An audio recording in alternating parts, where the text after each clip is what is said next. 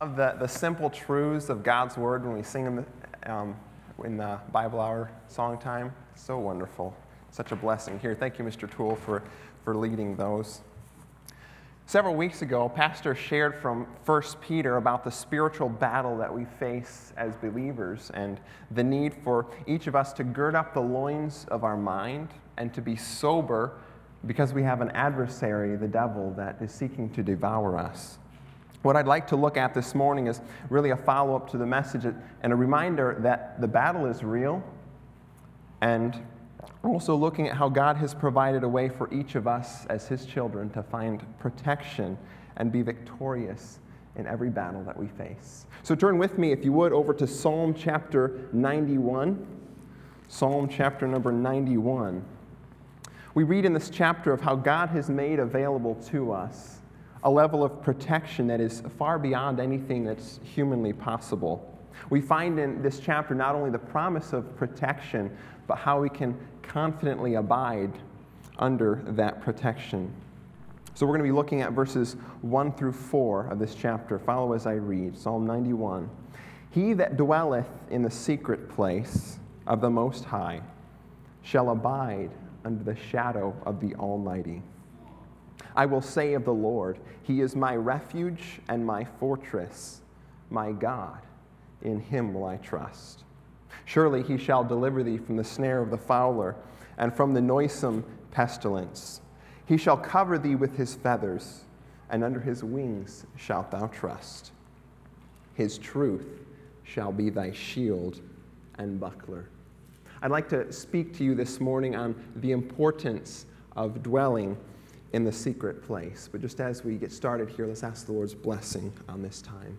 Father in heaven, we pray that you would open these truths to our heart, that we may be encouraged and blessed to find what you have promised to us in this area of the spiritual warfare. I pray, Father, that you would give our eyes understanding and open I pray that the words that are spoken today from your word would fall upon good ground.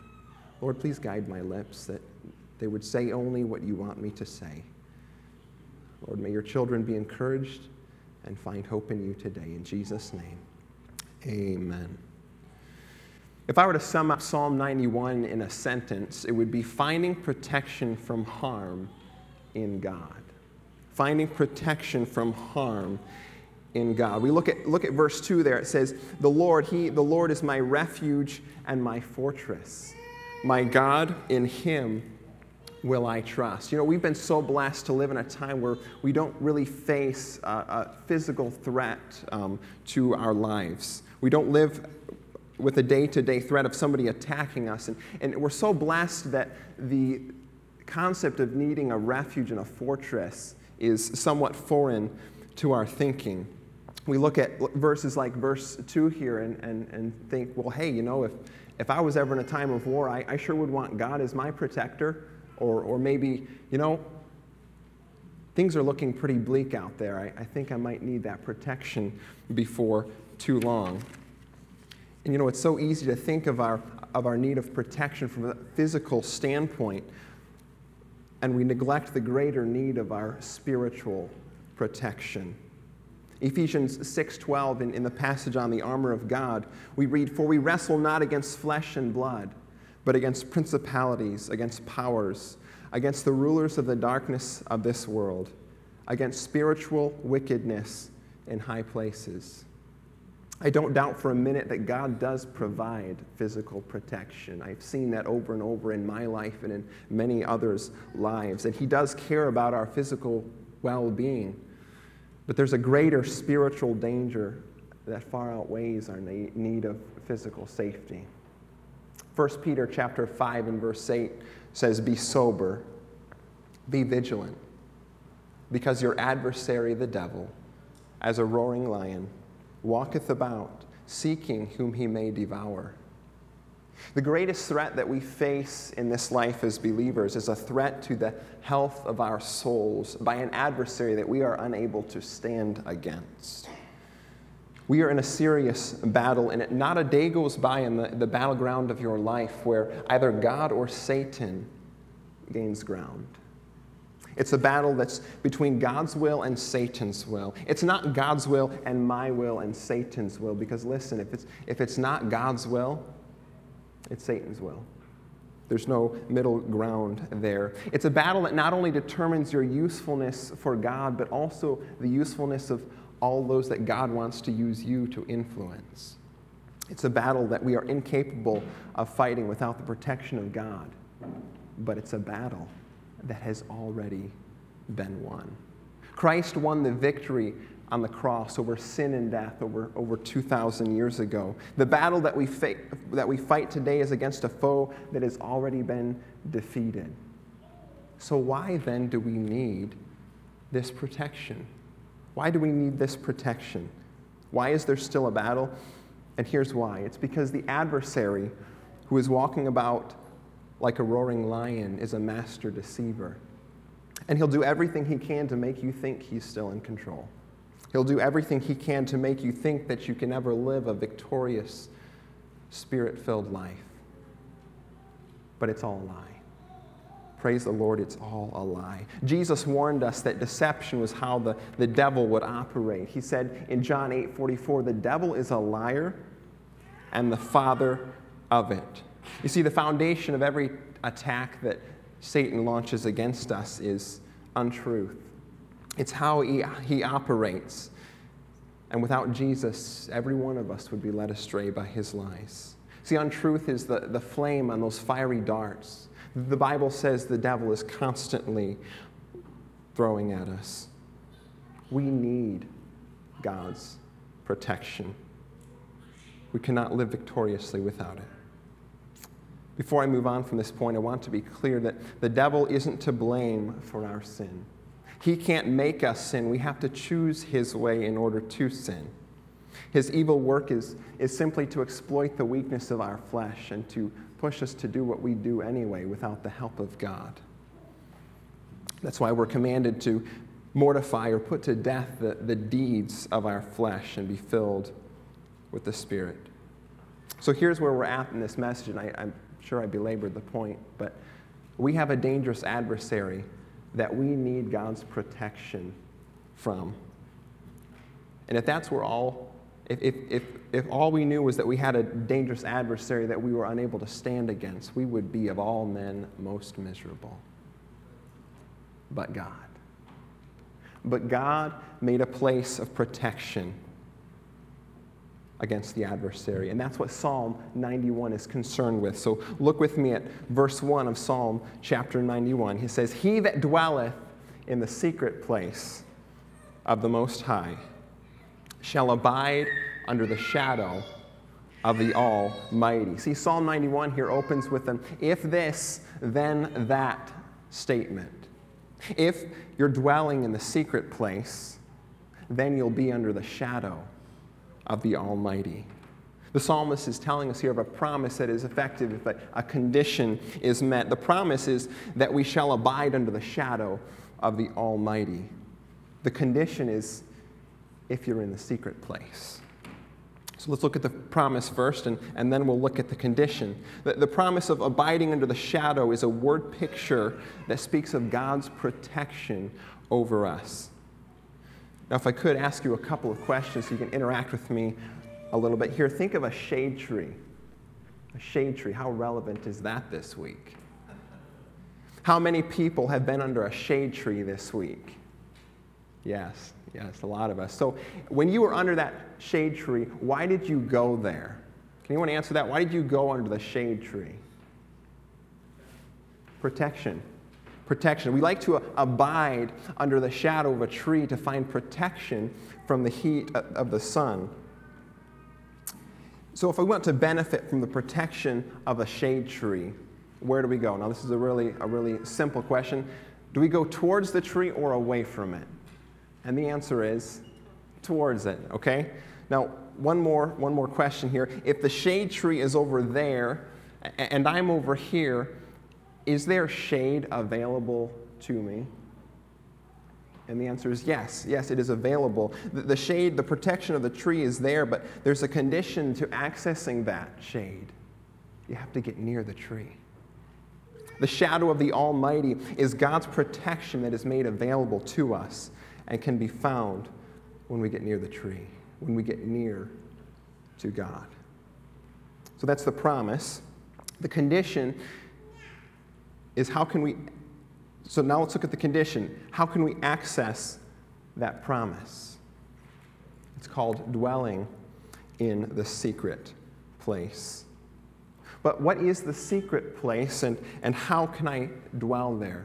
Understanding what the secret place is key to understanding God's protection, is key to accessing God's protection for us. Now, the short answer is the secret place is a place that is near to God. It's a place where you are in His presence, in fellowship with Him. Now, that's the short answer, and if you ask my siblings, I'm not always content with the short answer. So, just a little side note here before we continue on faith. I know it's hard for our earthly minds to grasp being in the presence or being in fellowship with one that you cannot see or feel. But what you have to understand is this is not a physical reality. This is a spiritual reality. See, God isn't bound by a body to a time or a place like we are, but we are told that He made us in His image. And though He made us physical beings, there's also a part of our makeup that is spiritual. We can understand things that we can feel and touch and smell and hear and see, but we have a hard time comprehending the spiritual side of us that God put in us to be able to relate to Him. And that's why faith is so important. Faith is trusting to be true what we cannot now see. Faith in God is believing that what God says is true even when we don't understand it completely. And we can depend on Him to help us to understand more fully what this is talking about. So let's go back to the psalm and see what we can glean, trusting God to give us an understanding of the secret place. It's not clear who wrote this psalm, but whoever it was, it would seem that he had in mind a very special place called the Holy of Holies.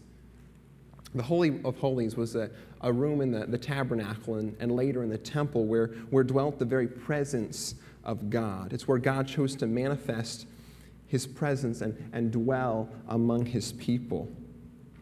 One of the hints that we have that suggests this is the wording used in verse 4 where he speaks of, under His wings shalt thou trust, probably in reference to the cherubim over the Ark of the Covenant. But of all the children of Israel, there was only one that had the privilege of entering into the Holy of Holies, and that was the high priest. And he only had that privilege once a year. For the high priest, it certainly would have been a fearful thing to enter the presence of God, but I believe if he had a right perspective, there had to be a level of comfort in knowing that he was standing before the supreme ruler of the universe. He was standing before the one who answers to no one. He was standing before the one who accomplishes His will by the word of His mouth. He was standing before one whose every action shows just how loving and kind and merciful and holy and just and righteous He is. Now, when the high priest was entering the Holy of Holies, he was entering the secret place of the Most High. He was entering the presence of God in close communion with Him, and it was a place where no evil could touch Him. Did you know that we have that same privilege? Every child of God has the privilege of entering into the presence of God. And I'm not talking about a future time in heaven beyond this life. I'm talking about right now. Every one of us can come boldly to Him and live and walk with Him every moment of the day. And how do we know that? Turn over to Hebrews chapter 10. We'll look at this briefly. Hebrews 10, verses 19 through 22.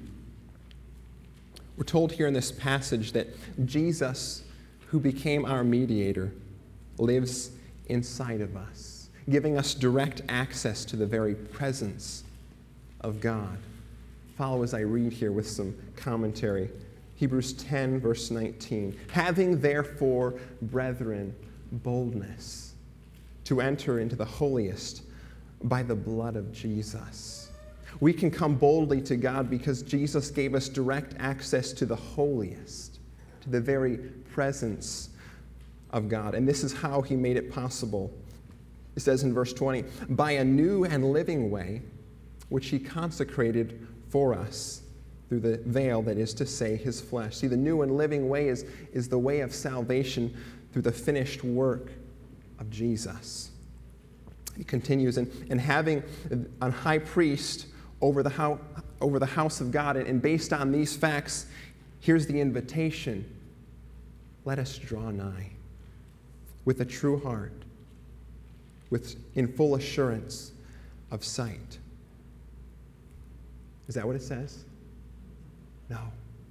Let us draw nigh, not by how we feel, not by what we see, but by faith, having our hearts sprinkled from an evil conscience and our bodies washed with pure water. Just like the high priest entered the presence of God, we as believers are invited to draw near to the presence of God. The privilege of walking hand in hand with God on this earth is ours.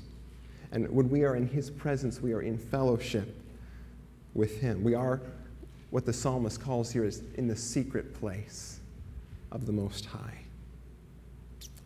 So here's the point. Dwelling in the secret place is when we are in fellowship with God. I believe that we could read, he that dwells in the secret place is he that lives in fellowship with God. But fellowship, what is that?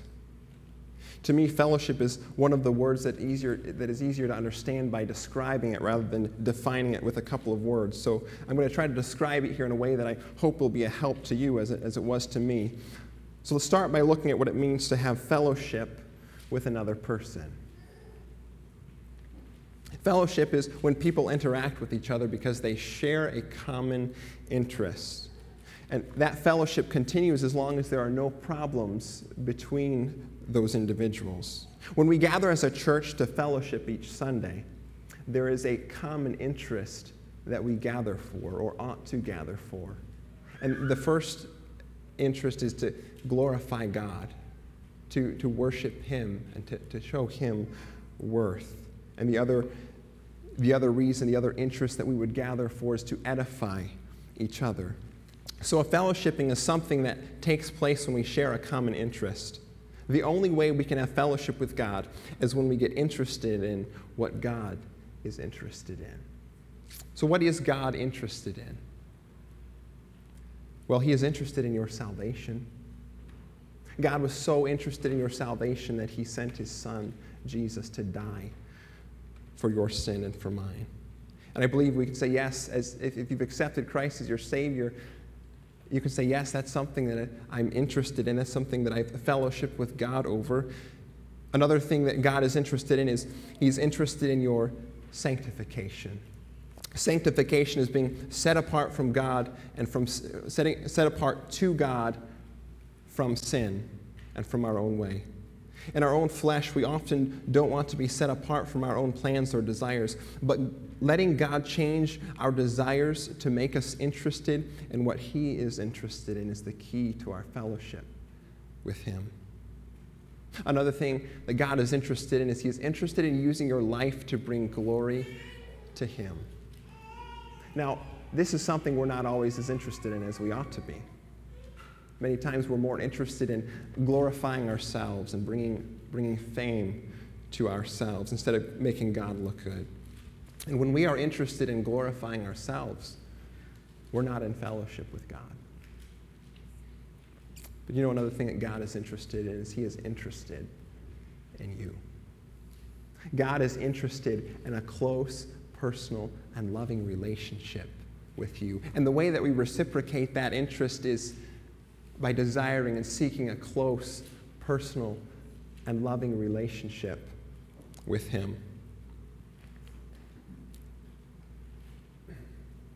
Back to the shade tree example. If there's a barrier like a fence or a large object between me and the tree, I won't be able to get to it. I won't be able to get the protection that I need. But you know, there's only one person that can install the barrier between me and God, and that's me. There's only one person that can install a barrier between you and God, and that's you. Sin hinders our fellowship with God. And just an important side note, I believe, on that subject, and is addressing relationship versus fellowship. See, sin hurts our fellowship with God, but if we've received him as our Savior, that doesn't change. It doesn't change our relationship with him. It's like this. I am the son of Phil Vanderwerf. Nothing can change that.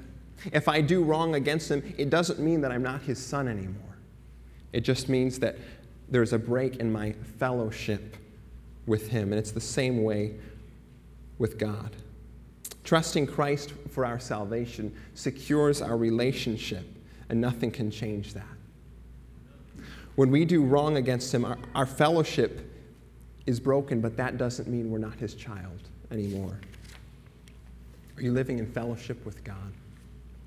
Something that can be as real and genuine and a delight to your soul as talking with another individual. Talking with God, sharing your burdens, and rejoicing in who he is. It's something that can be as normal as talking with another person. And here's why that fellowship is so important.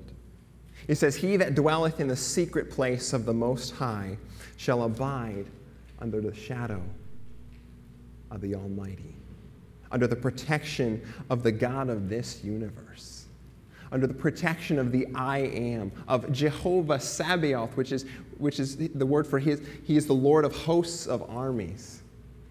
That's the protection that I want.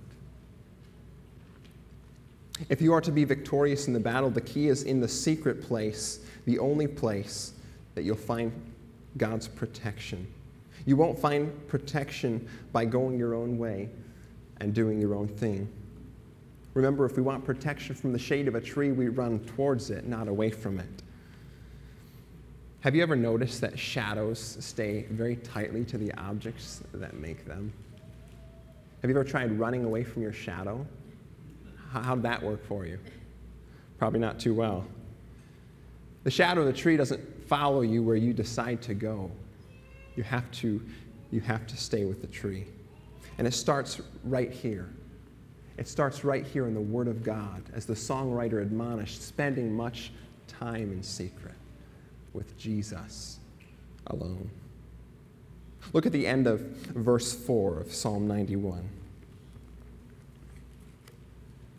"His truth shall be thy shield and buckler." If I could just briefly share a personal testimony. Several weeks ago, I was feeling quite low. It was a feeling of emptiness and worthlessness. And it was because I was not in close fellowship with God, and therefore was not under the protection that he offered. I wasn't behind the shield of God's word, and the devil was throwing those fiery darts at me, and I wasn't getting the protection that I need. Brothers and sisters, if I could challenge you on this point, if you ever feel low, run to God. Open your Bible and get back on holy ground.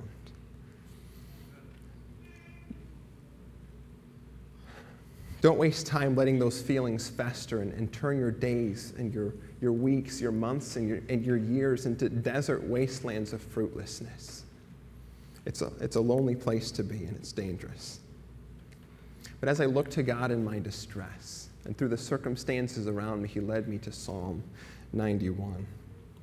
As I got down to verse 4, those last 8 words jumped out at me. "His truth shall be thy shield and buckler." Can you say those words with me this morning? His truth shall be thy shield and buckler. As I continued reading elsewhere in Scripture, God had some truths for me that day that rolled away the fog and drew me back to his side. And he'll have the truth that you need in those times of your distress when you're under attack. But don't wait until the attack comes. Stay in close fellowship with him so that you can get the protection that you need right away. So now get this picture in your head. Look at verse 4. He says, "He shall cover thee with his feathers, and under his wings shalt thou trust. So the protection that he provides is not just a protection over us. He's also provided us with a means of protection that we can hold on to. His truth shall be thy shield and buckler.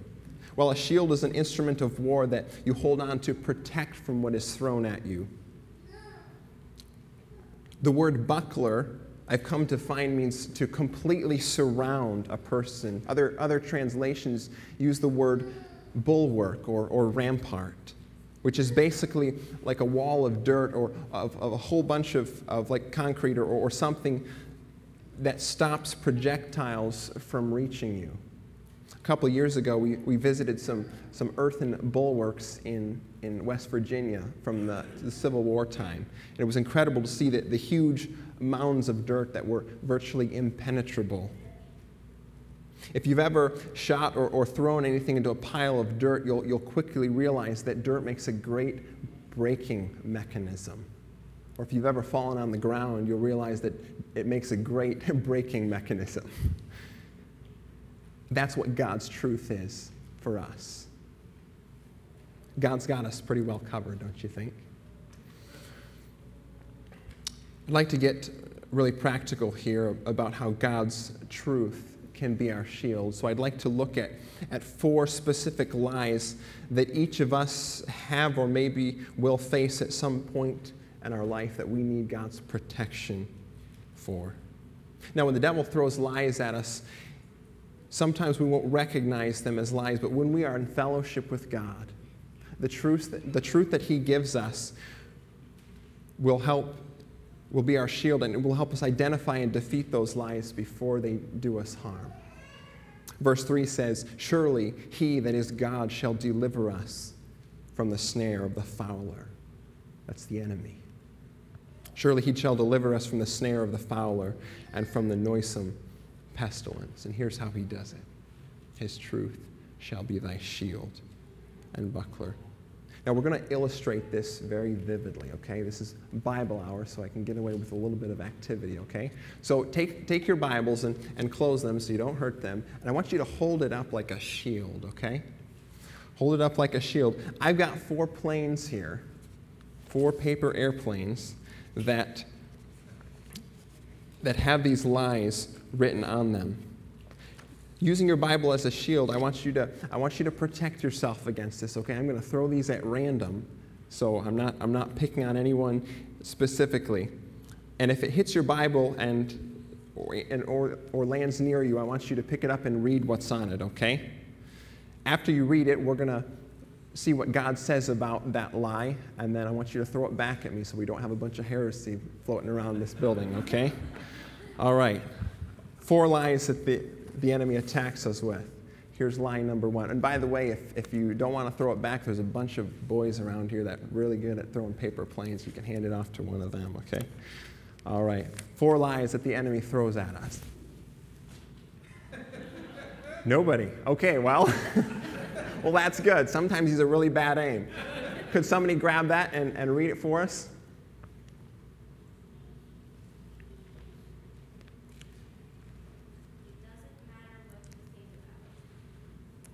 It doesn't matter what you think about. What does God say about that? Does it really matter what you think about, yes or no? Yes. It does. God says, gird up the loins of your mind. Jesus said in Matthew 12:34, "For out of the abundance of the heart, the mouth speaketh." In other words, what you think about will come out in your actions. It matters what you think. Philippians 4:8 says, "Finally, brethren, whatsoever things are true, honest, just, pure, lovely, of good report, virtuous, praiseworthy, these are the things that you should be thinking about." The command is, if it doesn't meet this criteria, throw it out. Casting down imaginations and every high thing that exalteth itself against the knowledge of God, and bringing into captivity every thought to the obedience of Christ. It matters what you think. It matters what you think. You see how God's truth just thoroughly demolishes those lies? All right, go ahead and throw that back up here. Great. All right, Satan's lie, number two. All right, you ready for it? Somewhere over there. Man, I better get better at my aim here, otherwise we're going to take forever here. All right, what does it say there? You are worthless and good for nothing. You'll never amount to much. What does God say about that? Luke chapter 12, verse 5. Are not 5 sparrows sold for 2 farthings? And not one of them is forgotten before God. But even the very hairs of your head are all numbered. Fear not ye therefore, ye are of more value than many sparrows. See, a sparrow is a small bird that we might not consider has much value. But if God values the tiny, but God does value the tiny sparrow enough to always watch it and to always know how it's doing. And for us, who are the crowning jewel of his creation, God has every last insignificant part of us accounted for, down to the very hairs of our head. Do you know you can lose your hair and still live? The hairs on your head. At least, I think most of us can. Some of us might have to go find another job if we lose our hair because there's time we spend in the front of the mirror, but okay, I'm going to leave that one alone. And if he is attentive to those insignificant things, how much more does he value the things that truly are significant in our lives? You are valuable to God. You are valuable to God, and you can take comfort in that. Jeremiah 29:11 says, For I know the thoughts or the plans that I have for you, saith the Lord, plans of peace and not of evil, to give you an expected end. Your worth to God is greater than you'll ever know. He loves you, and he's got a plan to use you to do great things for him, and that is the truth. That's the truth. Lie number 3. I'm going to see if I can do better at this one. There you go. Oh, I'm sorry, Mom. No, she didn't. Sorry. Oh. You'll never get victory over that sinful habit. The temptation is just too great for you. You'll never get victory over that sinful habit. The temptation is just too great for you. You know, this is one of the ugliest, most disgusting lies that the devil throws at us. Sadly, many of us believe it. But God says, there hath no temptation taken you, but such as is common to man. But God is faithful. God is faithful, who will not suffer you to be tempted above that you're able, but will with the temptation also make a way of escape, that you may be able to bear it. Even the sinful habits that we think we are bound to do not have to remain as part of our lives. Whenever we are tempted to sin, we have this promise that with every temptation, God provides a way for us to escape. Every time. Every time. Here's line number 4. All right, let's see if this plane flies straight. Oh.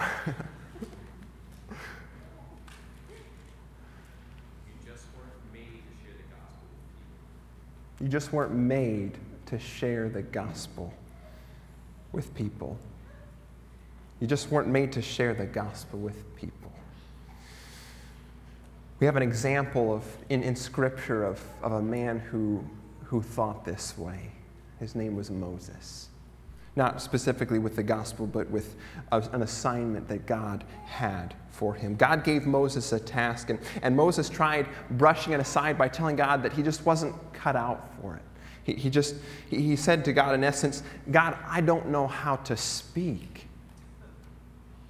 You know, I can relate to that. Speaking doesn't come natural to me like others, and you can say amen to that. But here's how God responded to him. Exodus 4:11, and the Lord said to him, Who hath made man's mouth? Or who hath made the dumb, or deaf, or the seeing, or the blind? Have not I, the Lord? Listen, every part of our bodies God has made. He made them, and He knows how to use them for His glory. All He asks of us is that we yield them to Him, because God gives us what we need to do what He calls us to do, and we can trust Him for it. We've been given an assignment, and it's an assignment that wasn't just given to those who have a knack for speaking or being a people person. It was given to all of us. And Mark 16:15 says, "Go ye into all the world and preach the gospel to every creature." The amazing thing about this is He doesn't leave us alone to do it. He says, "And lo, I am with you always, even unto the end of the world." Do you believe that truth? You were made to share the gospel with people, so trust the Lord for opportunities and trust Him to help you to share. You know, there's so many ways that the enemy tries to deceive us, but the incredible thing about God's Word is that for every lie that the enemy throws at us, God's Word has the answer for it. 2 Peter 1:2 says, "His divine power hath given us all things that pertain unto life and godliness through the knowledge of Him that has called us to glory and virtue." Are you fellowshipping with your Savior? Are you dwelling in the secret place of the Most High, the place of fellowship with God? Are you taking His Word as your shield? Perhaps you're here today and you have not trusted Jesus to save you. Jesus took your debt of sin by dying on the cross. The Bible tells us that if we believe on Him and what He did to pay for our sins, we can have eternal life and be rescued from the punishment and the separation from God that we deserve. If that is your need, you can trust Jesus to save you today. Maybe there's some young person here that has never done that. If you'd like to know more about how you can be saved, I'd love to show you or guide you to someone who can and show you that. But if you are saved today, remember this, that you'll never live victoriously in this life if you're not in fellowship with your Savior. God protects us from making wrong choices and going astray when we are in fellowship with Him. It's not a complicated, fellowshipping is not a complicated process that only mature individuals can have. It's something that the youngest child who knows Jesus can have. It's all about spending time with Him, getting to know Him through His Word, and talking to Him in the same way that you talk with a friend. Can I encourage you all? Get to know your God. He will bring all the joy and satisfaction that your heart will ever long for. He will be all the protection that you need, and He will be the greatest friend that you'll ever have. Let's pray. Father in heaven, thank You for the truth that You have given us in Your Word this morning. Thank You for the protection that You offer in Jesus. Lord, I pray that if there's some soul who knows You that is in bondage today, that You would free them. Lord, that they would recognize that the place of protection is in You, not in trying harder, but in trusting You more. Lord, thank You for the provision of Jesus. Thank You, Lord, that we can come into Your presence and to walk with You each day. Pray that You would bless in the rest of this day, that it would be glorifying to You. In Jesus' name.